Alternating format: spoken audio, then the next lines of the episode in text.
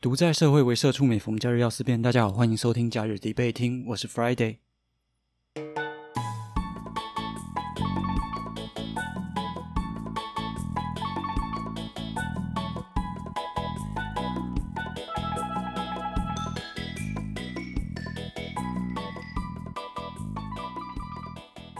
要说到这个周末最有争议的事件呢，应该就是郭彦军他在脸书上 po 文所引发的一个事件哦。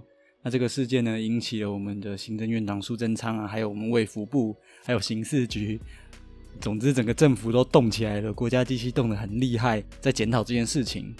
那所以今天呢，就是要针对这件事情来做一个讨论，那属于开喷的节目内容。实际上。这个事件应该是让蛮多人都觉得很不爽的，因为我们每个人都保有言论自由啊。其实从一开始，应该说从疫情开始的时候，我们很多的自由其实都被限制住了。那大家也都闷了很久，现在只不过是脸书 po 个文，然后就有可能面临刑事局的调查，甚至要罚什么五十万到三百万，这就过分了吗？这不一定。所以我们今天来讨论看看。那当然我是以开喷的角度啊，因为实际上我个人就是觉得很瞎、很扯这样子。那在讲这个事件之前呢，我想要先分享一个呃很久很久以前的历史事件。这是在一九二零年代的时候啊，有一个所谓的猴子审判。猴子审判是什么呢？我们先讲一下一九二零年代那个时候的环境背景。当时的美国啊，它流行的是像是一些爵士乐哦，然后抽象艺术之类的东西。而且在当时啊。原本女生是没有参政权的，女性地位可能比较低这样子。但在那个年代啊，女生也开始慢慢的取得了参政权。而就在这样的一个环境之下，其实美国还是有一些很陈旧的思想，包含了种族方面啊。那另外还有一个就是关于神学方面的，在美国南方有一些州啊，他们立了呃某些法案是去控制人的思想的，尤其是在宗教方面的思想。这个法案呢，叫做巴特勒法案。这巴特勒法案是什么呢？巴特勒法案呢，就是禁止老师在学校教授违背圣经的内容。那圣经里面就写到说，人是上帝制造出来的，所以说你如果主张人是由其他动物演化而来的呢，这都违背圣经，那你就犯法了，就是这么简单。那在当时啊，美国公民自由联盟，简称 ACLU，它其实就有立马发表声明啊，说这个法案是有问题的。所以啊，如果有老师真的因为讲授相关的就是演化论这样的事情而被起诉的话，他们就会出手帮助。那还真的就有一个老师比较北吧，他是代课老师，叫做斯寇普斯 （Scopes），呃，就显微镜的英文也是 Scopes，还蛮蛮有这个渊源的。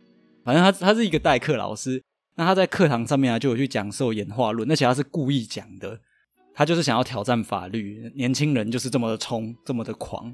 那如果是换到现代啊，它像是什么样的状态？就有点像年轻人那个太阳花哦，就是主动去挑战政府，或者是之前可能会有些人故意不戴口罩啊，想说啊，政府你是不是要来罚我？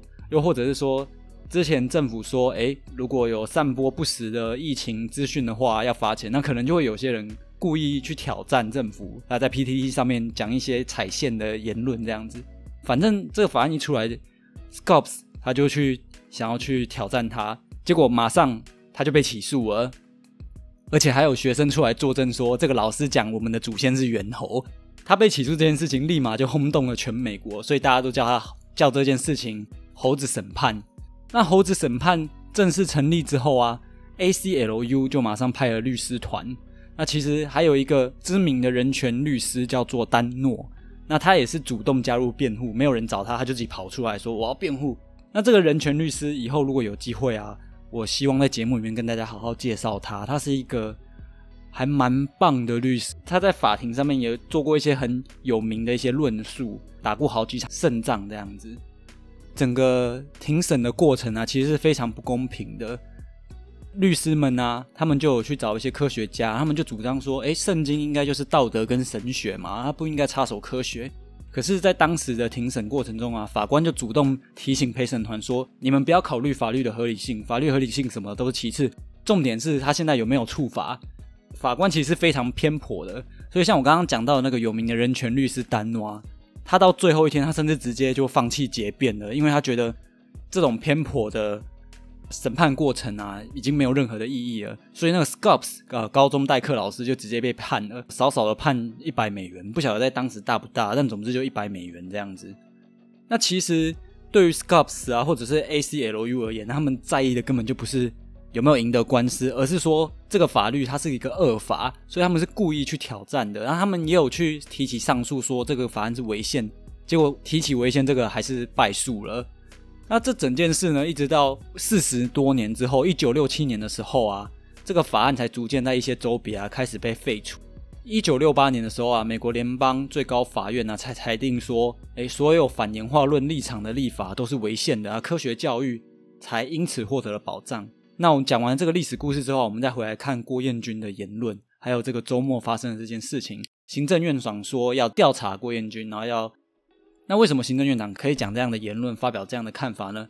主要就是在《严重特殊传染性肺炎防治法》和《纾困振兴特别条例》第十四条里面就有讲到，散播有关严重特殊传染性肺炎流行疫情之谣言或不实讯息，足以生足以生损害于公众或他人者，妈的，法条真超绕口的，反正就是散播谣言的人啊，处以三年以下有期徒刑。哦，或者是拘役，或者是并科三百万以下罚金。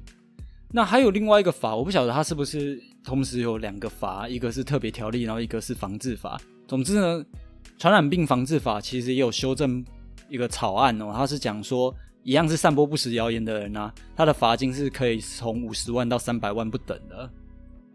那今天要讨论呢，就是说郭彦军啊，到底是不是有造谣？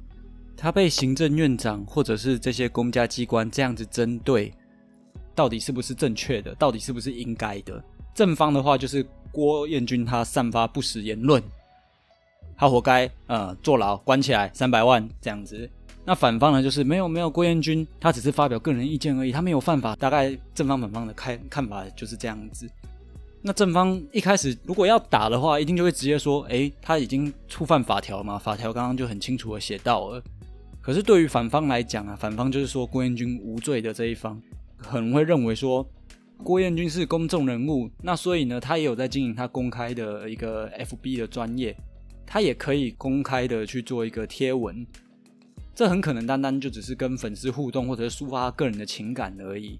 那他今天呢发的一个文，他内容是说他跟朋友在聊天的资讯，里面主要的内容就是他跟朋友在对话。那他朋友有讲到一段说，现在有很多的孩子都走了这样的一段话。那这也不是郭彦军他本人讲的。现在的问题就是，这个很多孩子都走了，然后发出的这篇文章啊，到底算不算是散播跟疫情有关的不实言论？那正方呢，也就是郭彦军有罪的这一方啊，他们就说：，哎，郭的这个贴文呢，在短短的十秒之内就有十九次的转传，哎，难道这不是恶意散播吗？十九次十秒内，谁可以谁办得到？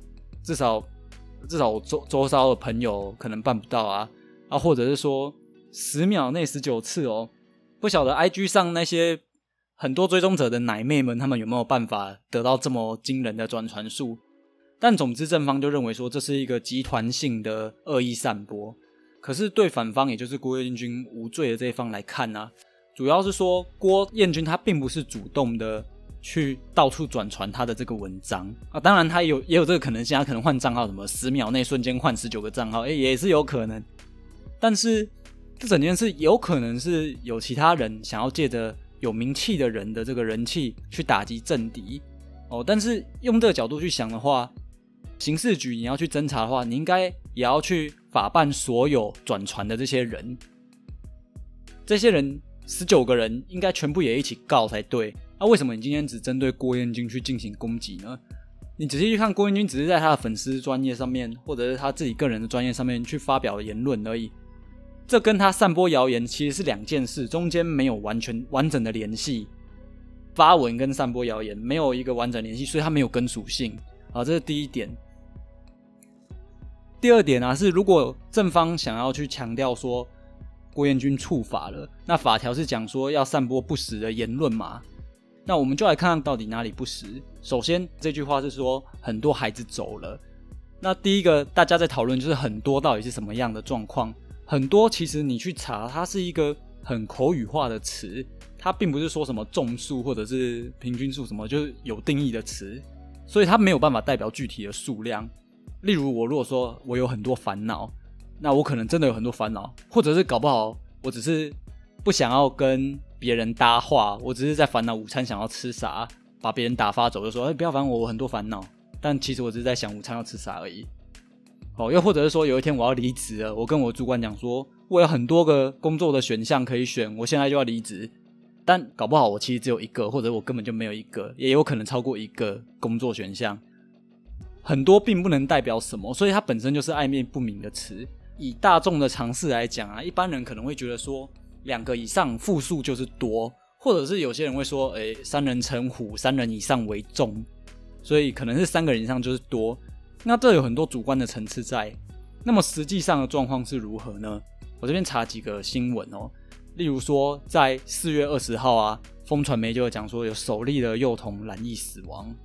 在五月二十三啊，五月二十四啊，这两天，风传媒跟联合报其实都有报道说，哎，新增两名儿童确诊死亡啊，其中一个是在五岁的时候死掉的，这样子至少就已经三个了嘛。那像是中央流行疫情指挥中心他们的统计啊，到五月二十三日止啊，有五名儿童死亡，另外有其中四人合并脑炎。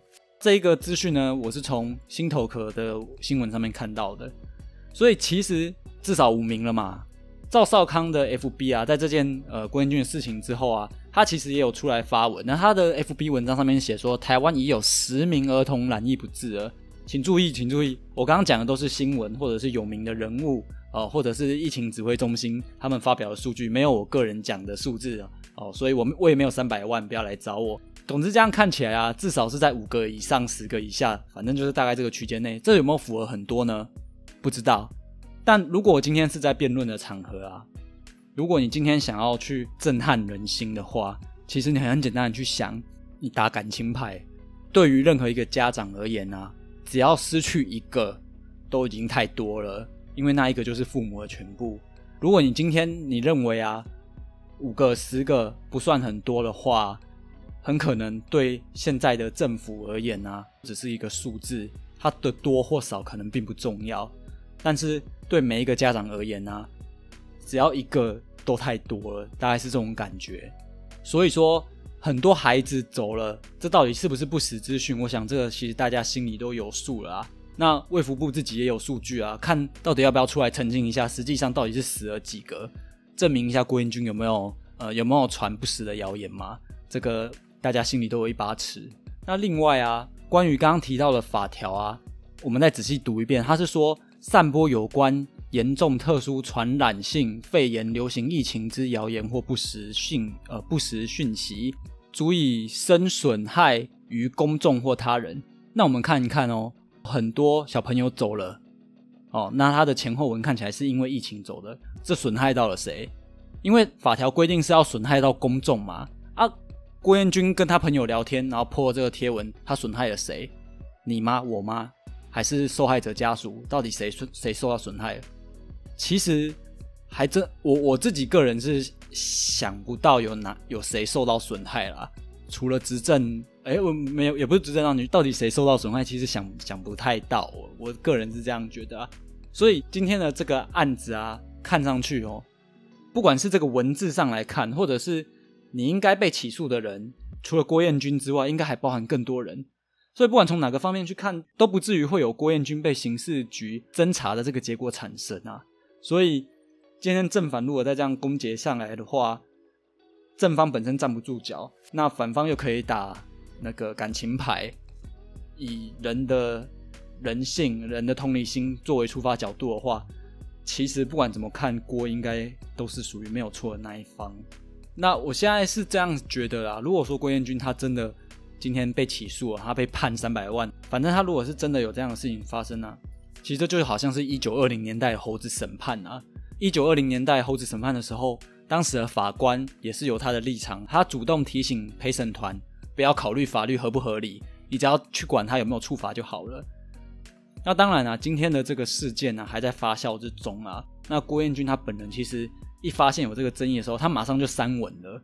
哎，这很奇怪啊！他如果想要散播不实言论，他干嘛还删文？他这删文不就自打嘴巴？他可能就只是想要避免一些争议吧。那总之呢，这件事情的后续啊，就让我们继续关心，我也会很关心这件事情。到底啊，在二零二二年的今天呢，我们是否还是存在着像一百年前那样子跟猴子审判一样可笑的存在？本期的节目就到这边啊。台湾 算是落后至此吗？就是现在的整个社会的氛围，我是觉得不知道怎么说哎。呃，能做的事情有限啊，像我这样子无能的社畜兼 podcast，其实。就算心里知道些什么，或者是判断得出什么，但我们也没有三百万，所以我们还是嘴巴乖乖闭上，听着党话，一切都会没事的。大概就是这样子。那如果你觉得很干、超级不爽的话，欢迎啊，到我的 Apple Podcast 给五星的评价啊，或者是留下你的不爽，还有你的干。你可以追踪假日迪贝听的 IG，或者是按赞粉丝专业。啊，我是 Friday，See you next holiday。